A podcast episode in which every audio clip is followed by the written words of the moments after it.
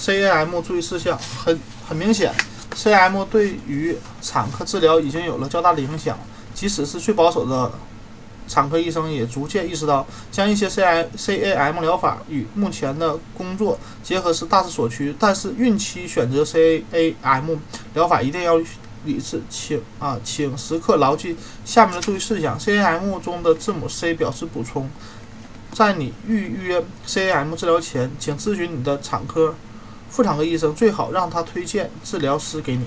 C M 中的 M 表示药物，C M 使用的药物也可以可能像传统处方药或非处方药一样属于强效药物，但有一个很大的不同点，它们没有像美国国食品药品监督管理局批准的药物一样有充分的实验证实验证实实呃实验室验证。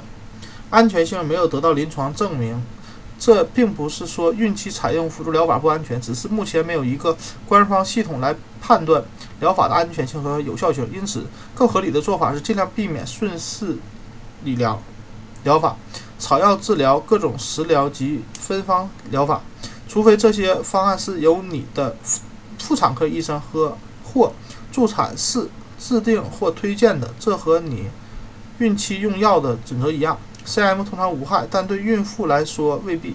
几年以来，你都在同一个脊柱按摩师那调整身调理身体。每次背痛，你都会找同一个按摩师按摩。要记住，平时对你安全的治疗，在孕期不一定也是安全的。这也是为什么你应该选择一位受过训练并清楚孕妇注意事项的治疗师。